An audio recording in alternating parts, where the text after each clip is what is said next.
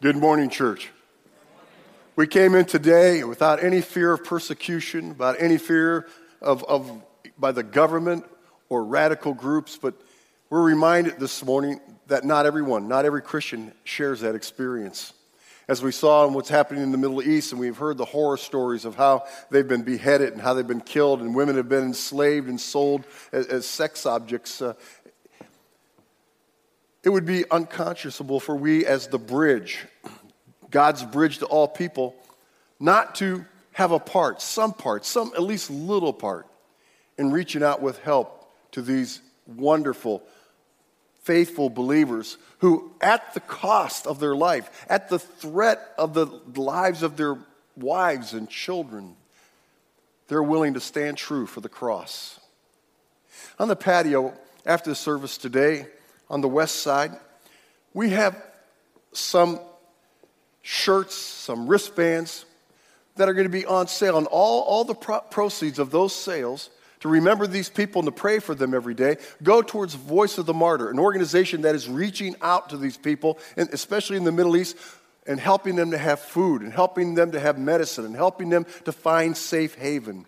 And so I'm going to encourage you to go out after the service and to, to go to the booth and, and to do our part to help these folks have some hope in their life and feel the bridge of other Christians in support of them. Likewise, we have our Ecuador team out there for some women from Ecuador who were taken out of human trafficking. And, and, now they're, they're making little crafts that are out on the patio. And, and those crafts and the money from those crafts are going to go to training them, giving them a trade so they can get off the street out of prostitution. Again, we're the bridge to all God's people everywhere. And I think it's fitting right now as we, at this point in our service, that we bow our heads together and we just ask God's blessing and His protection of those folks. Father, we thank you for the freedom that we have today. God, help us not to take it for granted. Help us to always remember that when we come to the church, when we come to a Bible study or to a support group or to whatever it is, when we come to these groups, we have no fear of any reprisals being taken against us. But we know that we have brothers and sisters around the world who don't share that freedom and who have to serve you at the risk of their life. God, today, we as the bridge, we pray for them. And we pray that you might give them courage and that you might give them the provisions they need and that you might bless them in ways they can't imagine. We pray that you might spread your blanket of protection over them and their families. We pray that as they boldly be a light in that dark land, that you will bless their efforts. And Lord, that you will reward them with them seeing others come to faith in Jesus Christ, others cross the bridge from eternal death to eternal life. We pray for your blessing on them. In the name of Jesus, we pray. Amen. Let's support them. Let's be out there and do our little part. Now, before I get into the message this morning, I want to thank you. Last week, we had a tremendous response to our call for new volunteer ministry parties. We had 87 people go back to the Next Step booth and volunteer to serve in different ministries. Now, if you're one of, yeah, let's, let's celebrate that. That's amazing. Now, let me say if you're one of those who went back there and you didn't receive any communication from us, then there's a problem because we reached out to everyone. Could be that maybe there were a couple cards where it was a little difficult. Maybe your writing's like my writing and it's hard to read. Maybe we're a little bit illegible. Or maybe it went into your spam folder, your junk folder. So if you didn't receive a, a, response, then please go to the Next Steps booth and we'll take care of that today. I also missed one ministry, important ministry, and I got called on the carpet about it and that is our chair ministry. You know, you come in and you're able to sit in these seats and that. Well, these aren't here the rest of the week. They're all put away so that the school can use it for the gymnasium and, and everything. We need some volunteers that will just come out, possibly one time a month, at 8 o'clock on Saturday morning for about an hour's time and help set up these chairs so that we were ready for services. So if you'd be willing to do that, or if you missed going to the Next Step booth, uh, go there after the service today and you'll be richly rewarded. Thank you all who responded, and those who didn't get a chance, please use today as that opportunity or any Sunday. That next step booth will be there every Sunday. So if you feel led in one of the services, God is moving in your heart, you go out there and we'll help you at the next step booth take your next step in your service to the Lord. Now, today I'm going to start a brand new series entitled Life After Life What's Next, if anything? Is there anything after this life? Now, I, am going to tell you that I'm going to really move quickly today because of time. And so, therefore, what I would rather you do is to kind of just pay attention and follow along with what we're talking about today. I have prepared, as I often do, a full note page of everything I'm going to talk about today. And after the service, you can get it at the resource table. You can just go back there, and I've already taken notes for you. And they'll be even more complete than you'd possibly be able to do. So, if this is something that interests you and you would like the notes, they'll be there at the resource table after the service.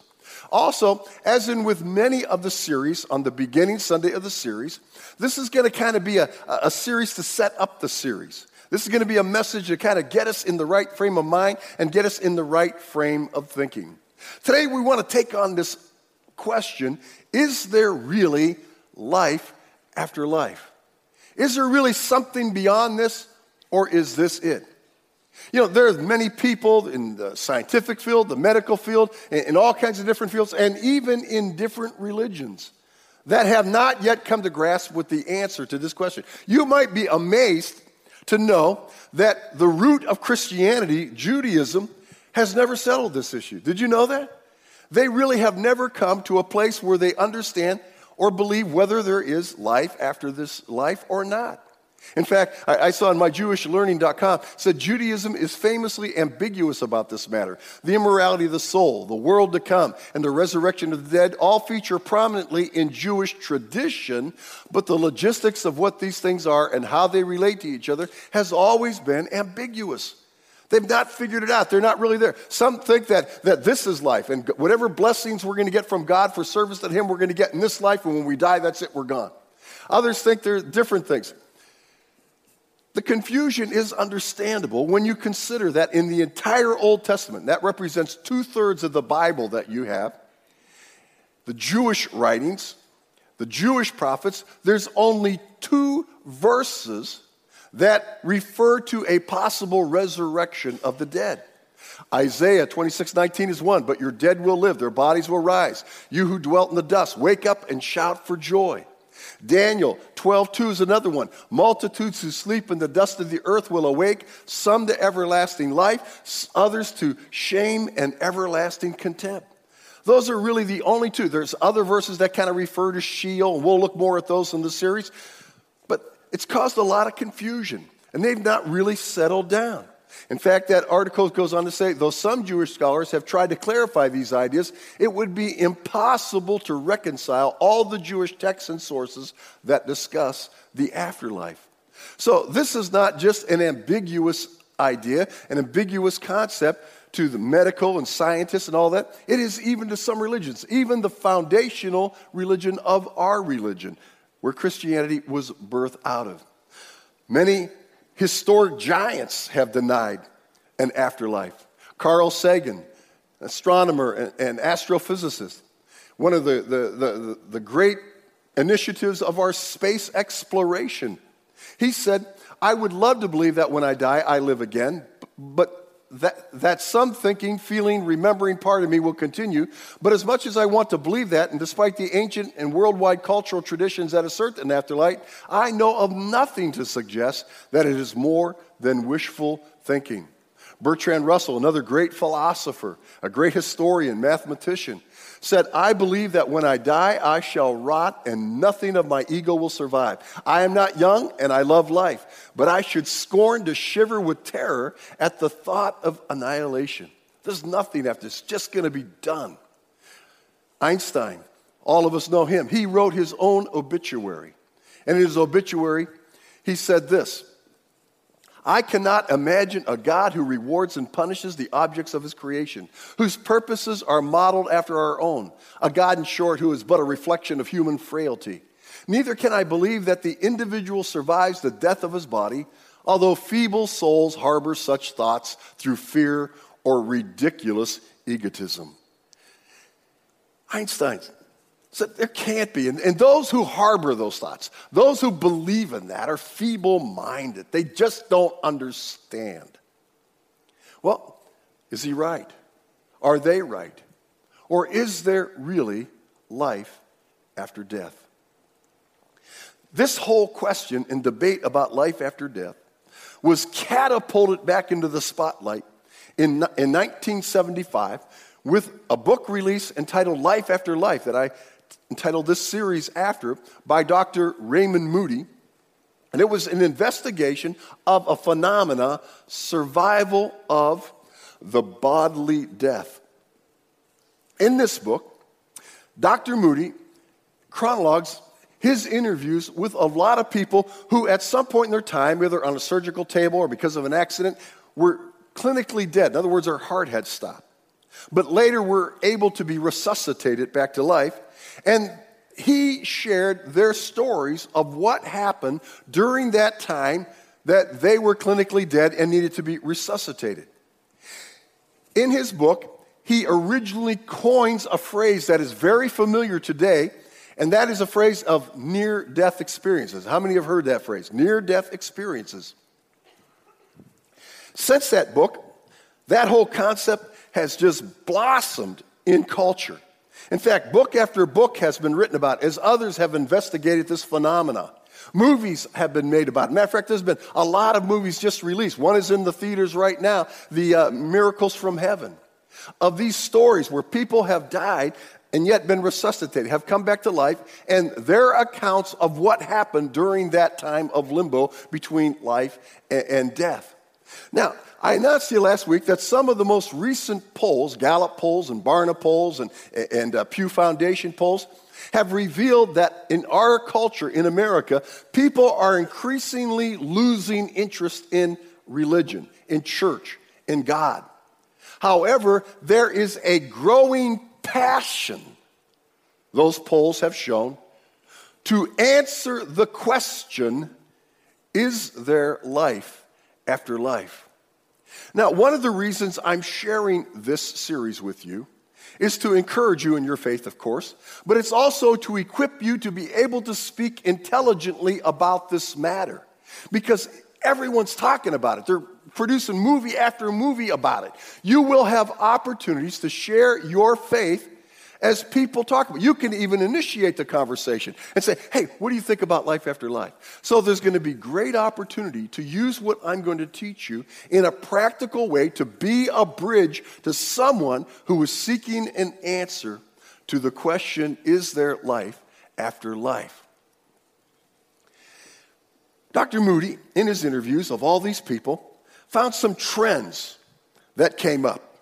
And those included out of body experience, encountering the mystical light, entering an unimaginable world, altered sense of time and space, a life review, intense feelings of love and peace. Now, not every person has every one of them, but the responses, so many people, after thousands and thousands of interviews, have shared many of these same things that he began to, to put them together, and that was the foundation of his book in 1975, the original copy, which is represented there. Uh, let me just give you an example uh, uh, of what the book this out of body experience. A man who had nearly died from complications following surgery said, Suddenly my consciousness rose above my bed in ICU. I remember having told myself that I had, uh, that I had not had an out of body experience, so this could not be happening. As I rose, I told myself, Well, here it is. It couldn't happen, but it's happening to me. A physician named Thaddeus said, lying on my back, awake, suddenly I am looking down at myself from the ceiling. My position is reversed. That is, my head is in the opposite to my feet on the bed. I see myself very clearly. I have normal vision. This was a case that captured my attention by Kimberly Clark Sharp, who, Sharp, who's, a, who's a medical professional, in interviewing someone. And she reported a case study in which a woman named Maria was rushed to the hospital with a severe heart attack. After successful resuscitation, Maria told Sharp about her near death experience, including detailed out of body observations of her resuscitation. And this is another thing that's repeated over and over and over again. People who have had this experience are able to, to come back and say, and the doctors did this, and the doctors did that, and the doctors did this, and he said that, and she said that, and this was the action. All things that they could not have possibly known or seen. But it says, in this case, she went one step beyond. Her consciousness passed outside the hospital, she said, where she observed a tennis shoe on the third story window ledge of the hospital. Now, Sharp, wanting to verify this, later went to that hospital and looked at every window ledge on the third story uh, of that hospital. And you know what? Ultimately found that exact shoe in the exact description that Marie gave, in the exact position that she had given. So, are these NDAs, NDEs, a window into life after life? Is that a window? Is it a snapshot of what's to come? Well, I got to tell you, skeptics abound on this. And you may have even already had a chance to discuss this with folks. And again, they're skeptical. Nah, that can't be. There's no life after this. When you're gone, you're gone, you're gone. Now, some of the most ardent skeptics of this are found in the scientific and the medical realms, in those communities. Dr. Eben, Eben Alexander, who himself, and we'll look at more today, had a near death experience, said this When a person who is potentially open to hearing about an NDA asks a doctor or scientist, in our society, they are the official gatekeepers on the matter of what is real and what is not. They are all too often told gently but firmly that NDEs are fantasies, products of a brain struggling to hold on to life, and nothing more of that. That's what they are. It's just, it's just the brain trying to hold on to life. And there's all kinds of different uh, reasons and, and, and, explanations, hallucinations, the results of anesthetic, and, and a robot reboot where kind of like you reboot a computer when it crashes, that when these people died, their, their, their mind started trying to reboot and all that, all these things. And they say, now, all that stuff, it's just fantasy. There's nothing that supports the idea that these NDEs are any window into the life yet to come. Kevin, the Atlantic magazine, did an article where they were interviewing different atheists and what their ideas about a life after life would be. And this one man, Kevin, says this I have always felt that when I die, I'm dead and gone. My conscious life will end, and my interactions with others will end, and I will be simply gone. Emphasis his. I don't know what causes consciousness, but I expect that it will end. My afterlife will be in the memories of those I knew, those who love me, those who carry me on in their hearts. I myself will cease to exist. Now, in his article, in his response to the article, Kevin stumbles on something that is really critical to this whole debate as to whether there's life after life, at least in the medical and the scientific realm. The mystery of consciousness. Why do you have consciousness? Why are you able to, to be sitting there, hearing me speak, and be able to process what I'm saying? How am I able to communicate to you? How were you able to get in a car and drive here today? How did you wake up and take care of yourself and fix your breakfast? What is consciousness? Where does that come from? How and why consciousness exists may be one of the greatest mysteries of science. Now, how many, where's our medical folks here today? You're in the medical profession. You're doctors and nurses. And, uh, okay, now, now I'm going to enter your community right now. I'm going to get into your world a little bit today. And the reason I'm going to do it for the rest of us who aren't is because you are going to be challenged as you have this conversation about life without life. And one of the key challenges is going to come from science and from the medical community. It's a mystery. Dr. Gary Schwartz, who's a professor at the University of Arizona, said this Conventional and contemporary neuroscientists, as a general rule, all believe, in fact, they assume that the brain creates consciousness, that consciousness is a byproduct or side effect of brain function. So, so the, the thing is that the brain is what creates, what produces consciousness.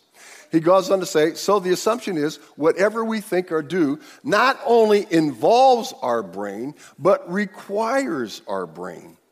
And therefore, when our brain ceases to function, example, when, when it dies, our consciousness dies too, because it's dependent entirely on the brain. Because what? The brain is the creator of consciousness. This is called the materialist perspective that the brain is the creator of our human consciousness. He goes on to say there are hundreds and hundreds of studies in cognitive neuroscience, emotional science, all of which presume to prove that the mind emotion are caused by the brain. However, all of those studies use three basic kinds of procedures. Those procedures are correlation, stimulation, and ablation. In other words, he says there's all kinds of reasons why science says these NDEs are not a window into the life after this life. They're, they can be medically explained, they can be scientifically explained, and all of the tests that they have conducted, hundreds and hundreds and hundreds of them to prove that, all use Three elements either correlation, stimulation, or ablation. Now, what is that? Correlation is putting electrodes on the cortex of the brain and then shining a light, and that'll show different parts of the brain will light up. Typically, I guess, with a reduction in what's called the alpha frequency. You medical people understand that more than I. Stimulation is if a brain is being operated on. They, can take uh, electrodes and they can stimulate different parts of the body. They've said, in fact, that they could stimulate these NDEs through the use of electrodes. Finally, there's ablation. An ablation they would never do on purpose, but in the case of, uh, uh, of a traumatic uh, head injury where the brain is exposed, or in the case of uh, having to remove tumors or something, that's cutting out, surgically removing something, then they can do that and observe how that impacts the brain or what impact that might have on the brain subsequently. So Dr. Schwartz says so those three factions correlation, stimulation, ablation triangulate. They all point to the idea that the brain is creating consciousness. Now, he says this isn't necessarily so. And he goes back to his early college days when he's studying electrical engineering. And he relates this process to a TV repairman. He says a TV repairman uses the same three criteria in diagnosing what's wrong with a television set. Correlation, he can set up oscilloscope on it. And he can, he can test different things and he can see how the picture and, and how the signal is, is, is operating. He can use stimulation. He can stimulate certain uh, diodes and he can stimulate certain circuits and, and that to see how that impacts the, the, the picture on, on the television. He can use ablation. He can go in and remove, he can cut out something and see how that impacts it, and then he can repair that element, put in a new transistor or whatever it is, and see how that goes. And so he says, so it's the same general process that many in the medical community are saying that the brain creates, because in all the tests of correlation, stimulation, and ablation, it shows that the brain is the creator of our consciousness. Now, with this though, none of us would suggest that the TV is creating the signal. It's not the TV itself that creates the shows we watch. We all know that the television is an antenna receiver that receives a signal from an outside source, right? So he says the claim that staunch materialists would like to make is that many of what we call NDEs can be explained as residual firing of either the cortex or the subcortical structures that it's been damaged or after the heart has stopped. So he says basically all this stuff, this window into life after life, is nothing more than the brain. That's what they're trying to, to, to restart itself, trying to get going again. So he says, though, the problem with that, I call it wishful thinking, if you look at both human and animal research, it's well documented that literally all electrical activity ceases within 40 seconds to a minute of the time blood flow has stopped going to the brain. There is no evidence of electrical firing of the brain at all. In other words, when somebody is clinically dead and the heart, they're flatlined and the heart's not pumping blood anymore, the brain is not functioning anymore. So, the materialistic perspective, again, that we're going to run up to as we talk about life after life and possibly using some of these near death experiences is going to be that the brain creates our consciousness. Now, there is another perspective, a growing perspective, called the post materialist perspective. Now, hang with me, this all has a purpose, okay? It says that our brain, like a television set, is an antenna receiver that receives our consciousness from some external force. You get that? From some external, what external force could possibly produce human consciousness? They're saying that it's not the brain that creates it, it is some external force that provides us our consciousness. Now, this particular theory got a huge boost by Dr. Eben Alexander, who wrote the book Proof of Heaven. Dr. Alexander, an accomplished neurosurgeon, and let me just show you his credentials. He was University of North Carolina, Duke Medical School, an accomplished neurosurgeon, residency at Massachusetts General Hospital and Harvard, fellowships in Newcastle upon Tyne, United Kingdom, 15 years as a teaching professor at Harvard University, has written over 150 papers that have been in different medical journals, and he has been called to hundreds of conferences to present his findings over the years. And he himself, a staunch materialist, believing along with his colleagues in science and medicine, that the brain creates consciousness.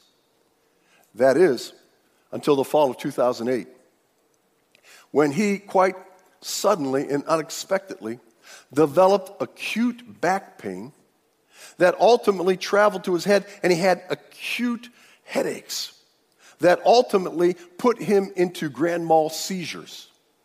And so there he is, this neuroscience, and he's in seizure, and he's shaken, and they call the, the, the, paramedics, the emergency, and they rush him to the hospital.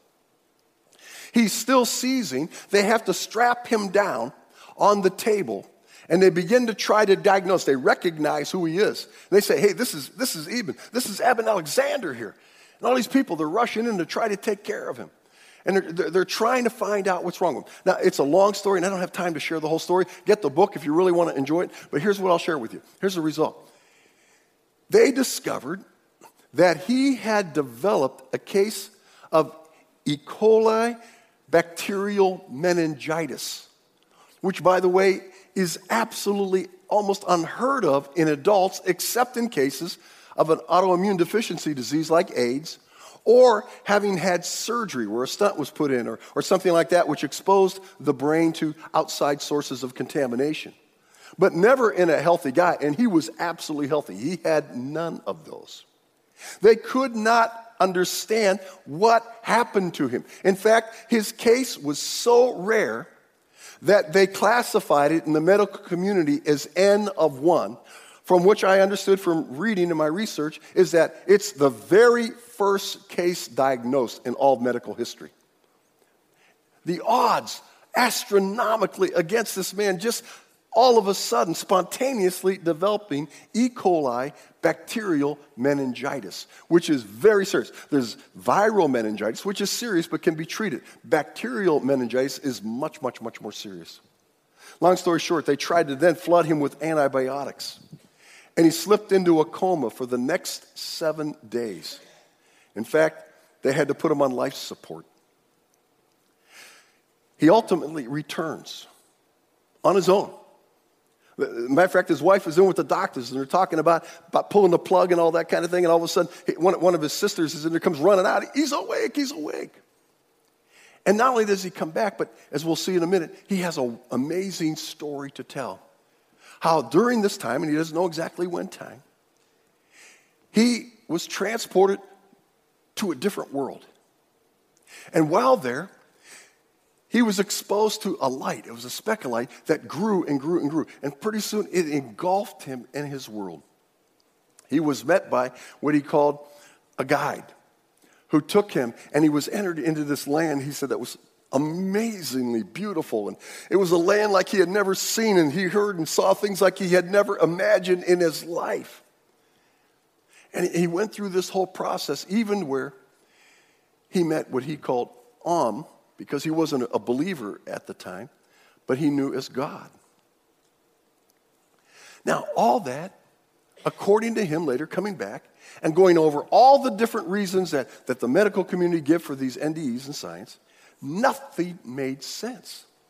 He says, in cases of bacterial meningitis, the bacteria attack the outer layer of the brain or cortex. He describes that as like an orange. The peel would be the cortex of the brain. And he said the cortex is responsible for memory, language, emotion, visual and auditory awareness, and logic.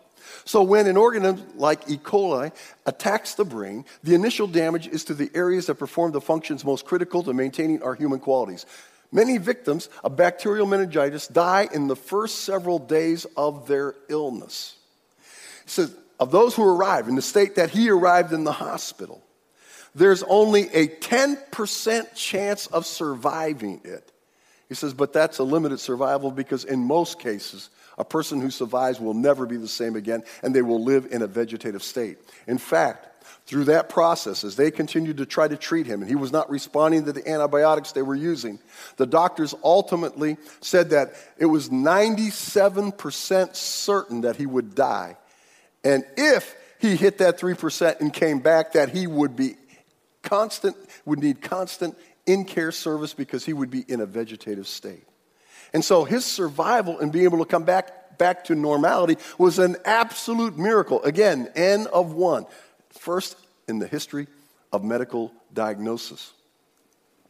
He says, while I was in my coma, my brain hadn't been working improperly. He said, it hadn't been working at all. It wasn't functioning.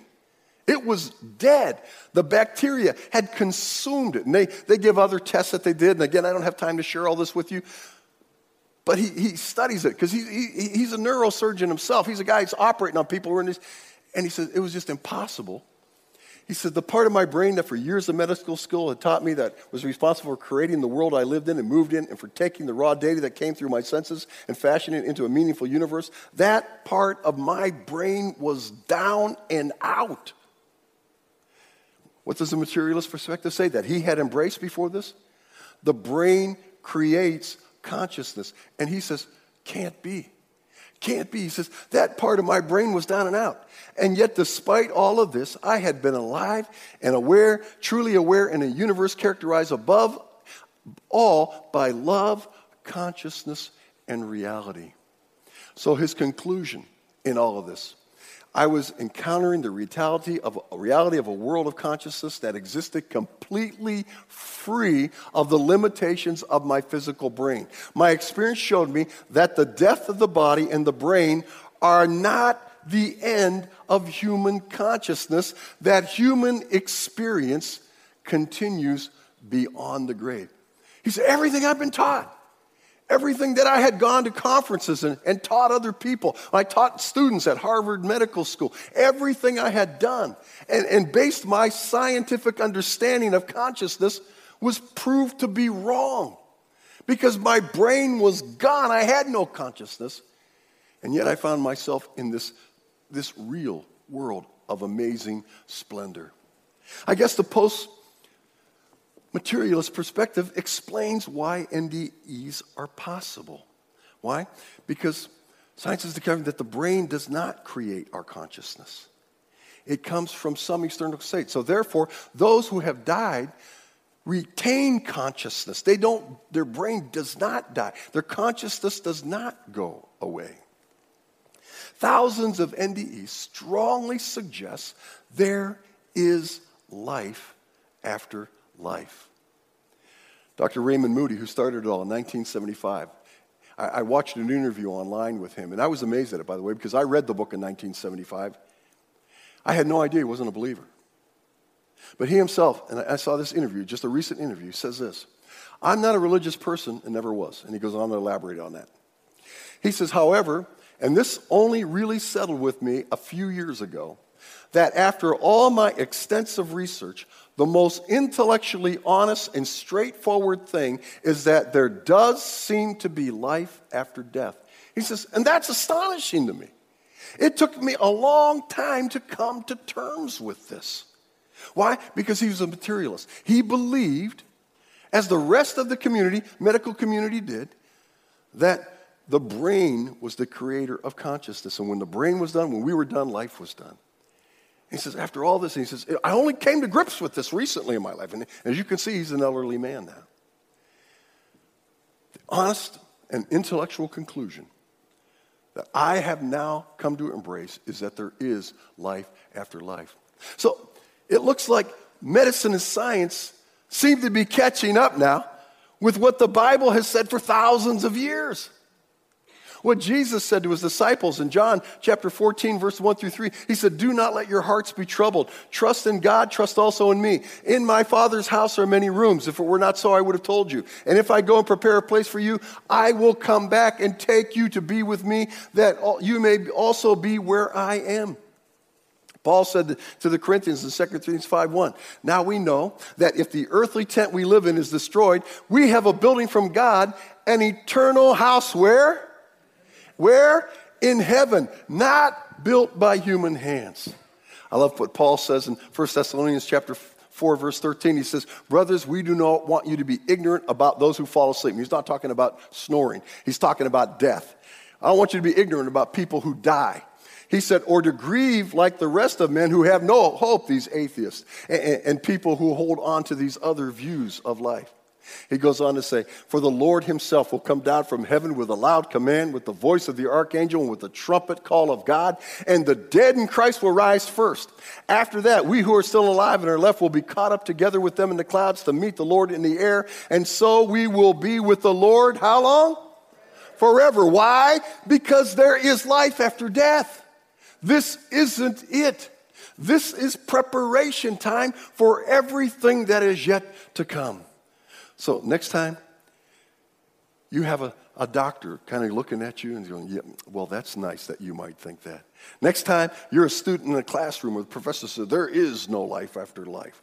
The brain creates its own consciousness. You know that there is an alternative explanation. There is an alternative perspective to all of that.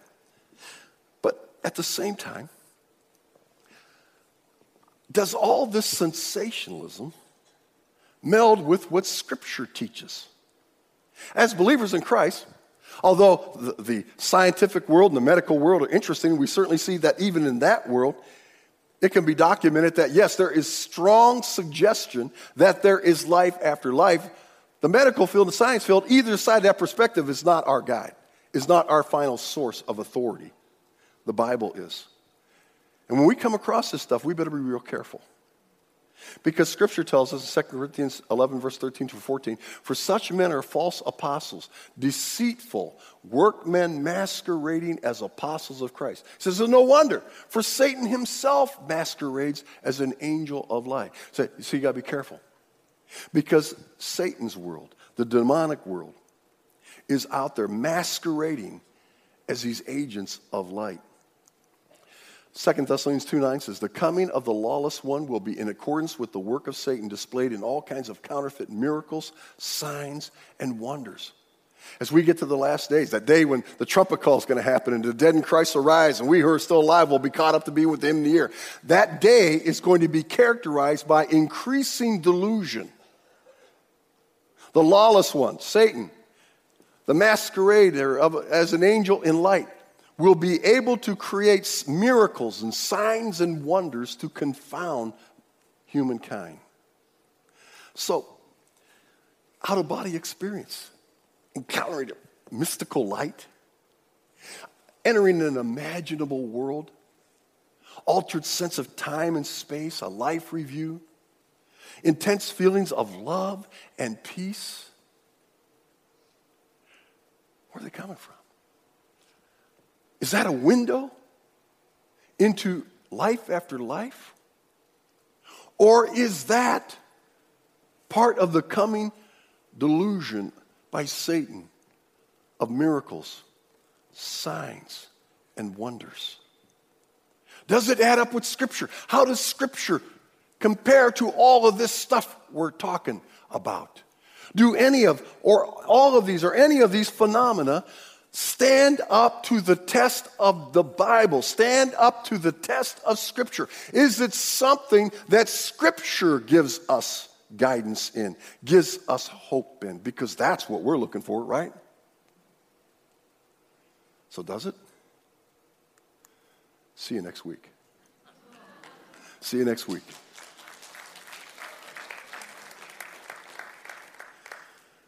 Let's pray. Father, we're not doing this because we don't believe there's life after. We, we do believe. We're here. We're your children. But God, you have called us to be ready to give an answer for the hope that we have in you. And Lord, as we start looking at this, this question of life after life and trying to formulate what our response will be to a world who is passionately interested in that answer, to friends at our office and family members and the, in our immediate and external family, the people we'll run across. The whole world is passionately interested in the answering the question, is there life after this life? Books are being written, movies are being produced. God, we have the answer. But we want to be careful that we don't use some sensational external event to base our answer as to whether there is life after life. Because we are not people of science, we are not people of medicine only, we are people of the Word. We want to know what you've said about it, what your Word says about it, where any of this links with what your Word has declared to us. God, help us as we continue this path. Help us, Lord, to be wise. Help us to be sensitive. In the name of Jesus we pray. Amen.